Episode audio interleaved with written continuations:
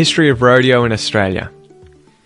So the year is 1953. A champion rider named Alan Woods climbs over the metal railings of a chute and takes up position on the back of another champion, a mare called Curio.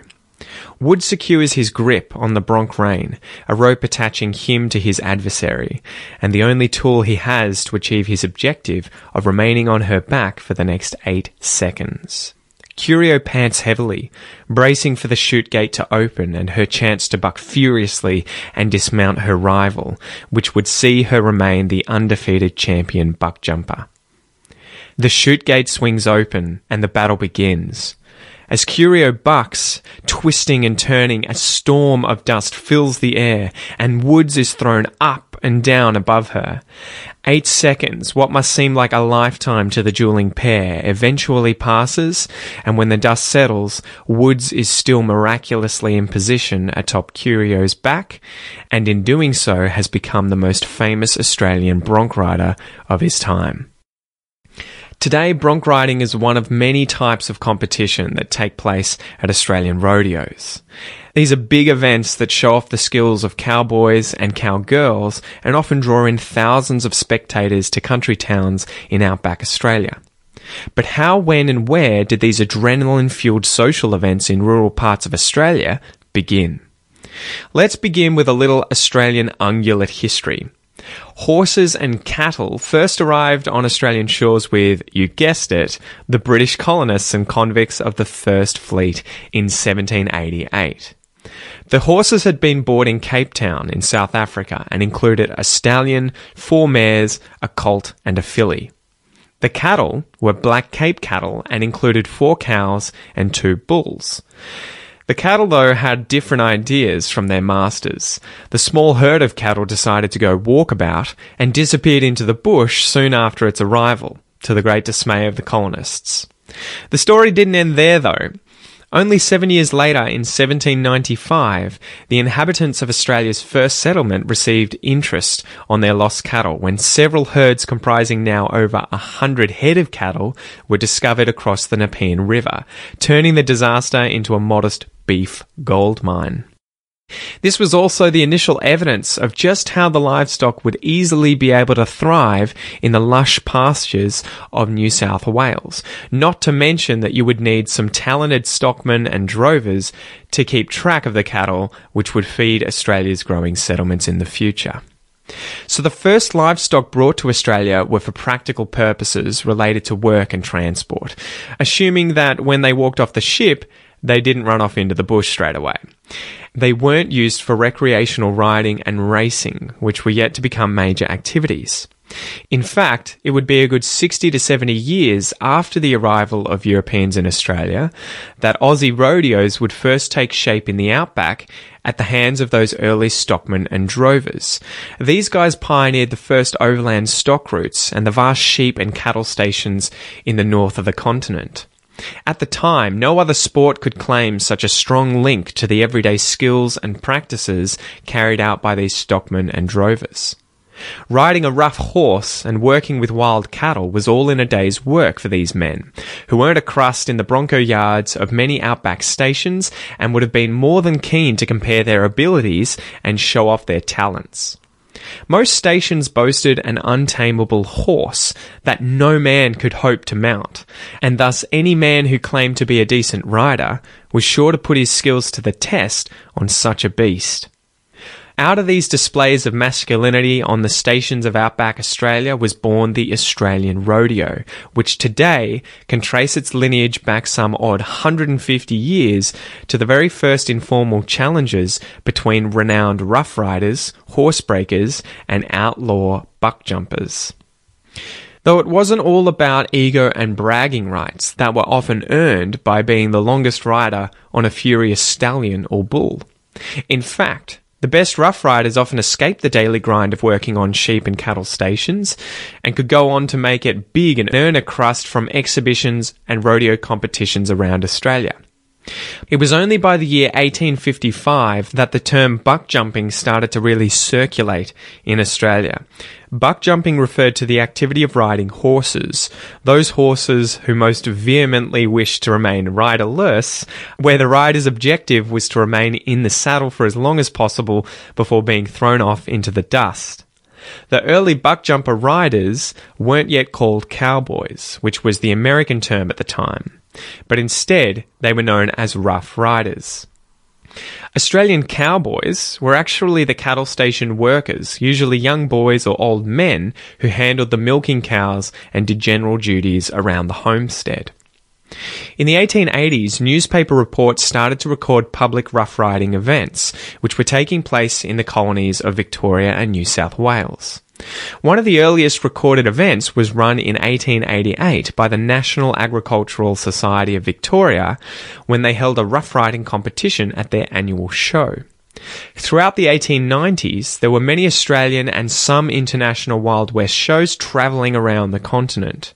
One such show was Worth's Wild West Show, which travelled Australia until the banks crashed in 1893. After this, they then decided to go and earn a living traveling around England, India, Malaysia, New Zealand, South Africa, and South America. Proprietors such as Thorpe McConville, as well as talented buck jumpers like Lance Skuthorpe, the Gill family, Bibby Bros, and Colin McLeod, ran many of these travelling rough riding shows around Australia. The travelling rodeos rapidly grew in popularity, providing spectators with a rare chance to view the skills of stockmen as they displayed the talents they had honed during life on a cattle station as they battled with the beasts with which they work. The competitions at these early Australian rodeos were based off specific stockman's skills, including the ability to stay on your horse for as long as possible and the ability to capture feral or wild cattle. The main events at rodeos included buck jumping, also known as bronc riding or saddle broncs, an event that involves a rodeo participant riding a bucking horse, sometimes called a bronc or bronco, that attempts to throw or buck off the rider. Originally based on the necessary horse breaking skills of a working stockman, the event is now a highly stylized competition that utilizes horses that are often specially bred for strength, agility, and bucking ability. Bullock riding. Effectively the same thing as buck jumping, but done on a large bull, though without a saddle, just a rope that the rough rider can hold onto with one or two hands. Camp drafting. A unique Australian sport involving a horse and rider working cattle. A rider on horseback must cut out one beast from the mob of cattle in the yard or the camp, and then block and turn the beast at least two or three times to prove to the judge that they have the beast under control. Then they take it out of the yard and direct it through a course around pegs involving right and left hand turns in a figure eight, before guiding it through two pegs known as the gate bulldogging or steer wrestling, a rodeo event in which a horse mounted rider chases a steer, drops from the horse to the steer, and then wrestles the steer to the ground by grabbing its horns and pulling it off balance so that it falls to the ground. This event carries a high risk of injury to the cowboy. And lastly, wild cow milking. This is a team based competition where the goal is to catch and milk a wild cow, a semi feral animal that is not used to being milked by people, usually of a beef cattle breed, and they have to do this in as short a time as possible. So these rodeos continued to grow in popularity through the early 1900s and were usually held in the main country towns of the cattle country, having spread across the eastern states of Australia and South Australia. One of the biggest events in the day was in 1927 when an estimated 50,000 or so spectators were drawn to a rodeo that was organised in Adelaide, South Australia. When the Great Depression occurred during the 1930s, many of these travelling shows went bust, and only a few soldiered on and kept travelling around Australia. Melbourne staged a Wild West show in 1934, which hired the best Aussie riders as well as a number of visiting Yankee cowboys. Due to the success of the rodeo events at the Melbourne show, the Royal Agricultural Society of New South Wales planned an international rodeo for its 1935 Sydney Royal Easter Show in the hopes of attracting bigger crowds than ever before. In 1930, the town of Warwick in Queensland added the American style contests of clowns, ropers, and trick riders to its program in an attempt to attract even more public interest.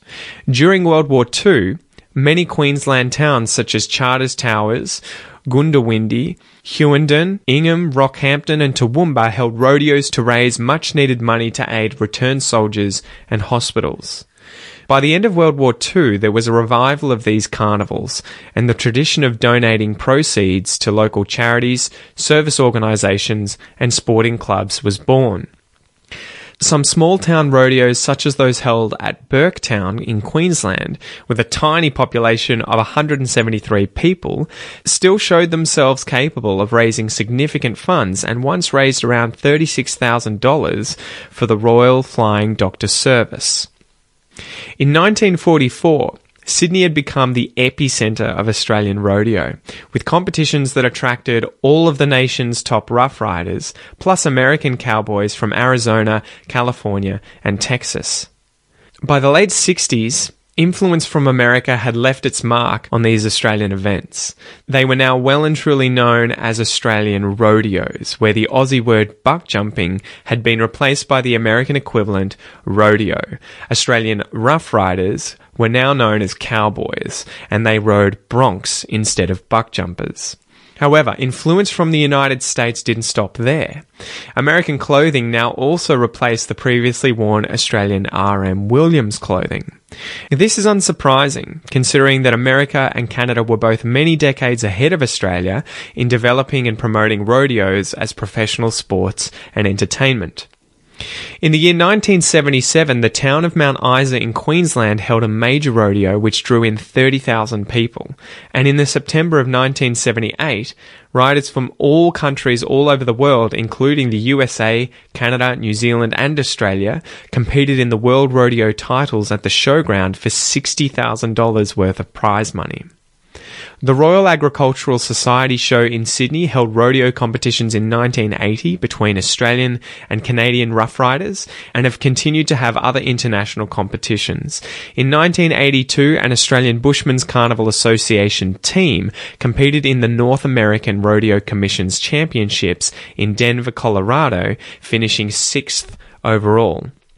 The Australian rodeo tradition has carried on until today, where the successes of these first daring stockmen and drovers take their chances week after week on the highly competitive pro rodeo circuits, touring not just Australia, but also Canada and the United States. Rodeo culture is now a firmly cemented traditional part of Aussie outback life and sporting heritage. It's one of the biggest sporting and social highlights of each year for many rural and regional communities in Australia, where millions of dollars for community charities and projects are raised every year. Today, rodeos are generally held during the spring and summer periods and are typically arranged to avoid date clashes so that their competitors can take part in as many events as possible. The biggest one takes place in Queensland with the National Titles Rodeo held on the Gold Coast every single year. Some of the large events in New South Wales are at Tamworth, which hosts a huge rodeo at the Australian Equine and Livestock Events Centre. And in Omeo, Victoria each year, there's a large rodeo with lucrative prize money for the bronc riding competition. For all of these events, the prize money is usually obtained from donations and entry fees, with the main prize money reserved for the open camp draft event.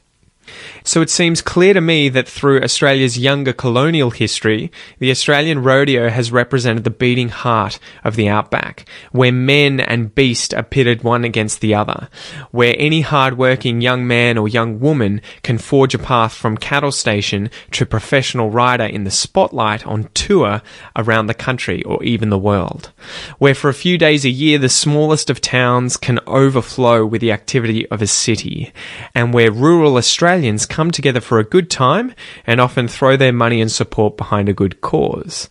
So if the chance ever arises, guys, go and check out an Australian rodeo. So at the start there, we mentioned Alan Woods and the Mare Curio, and I thought that I would read a poem called The Legend of Alan Woods and Curio, written by A. Gale. In outback Australia, nestled well out of the way, A monument of a horse and rider I came across one day. It stood back from the roadside, there for all to see. I knew that here without a doubt was a piece of history. Well, I've never been a horseman, but I respect the men who are. Whenever there's a rodeo, they come from near and far. Now this is the tale of Alan Woods and a little Brumby mare, who fought their way into history, won the rodeo circuit there.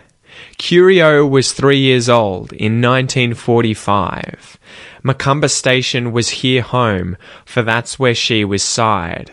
They sent her off to Maribel, this wild-eyed bucking mare, to remain unridden for eight years and become a legend there. Curio was the feature horse at Maribel each year, where the best of all Australia were invited to appear. In October 1953, young Alan Woods was there to make his name forever in an answer to the dare. Now, 10 seconds isn't very long when you try to hold your breath, but it feels like eternity on a cyclone dealing death. A mighty roar rose from the crowd as dust flew from the course, some cheering for the rider, some cheering for the horse. The bucking style of Curio was something grand to see, a legend in a lifetime that was now in a memory. She died in 1970 at the age of 28, leaving behind four fighting sons to follow in her wake. Alan Woods was a household word that spread across the land. If Harry Morant were there that day, he'd have surely shook his hand. While many noted riders were there on the day too, but none as proud as Alan Woods before the day was through. And so I left the monument of the man and horse out there, with flying hooves, flaring nostrils, and dust that filled the air. And I fancied I could hear the crowd of people cheering still, with the squealing, bucking curio sounding loud and shrill.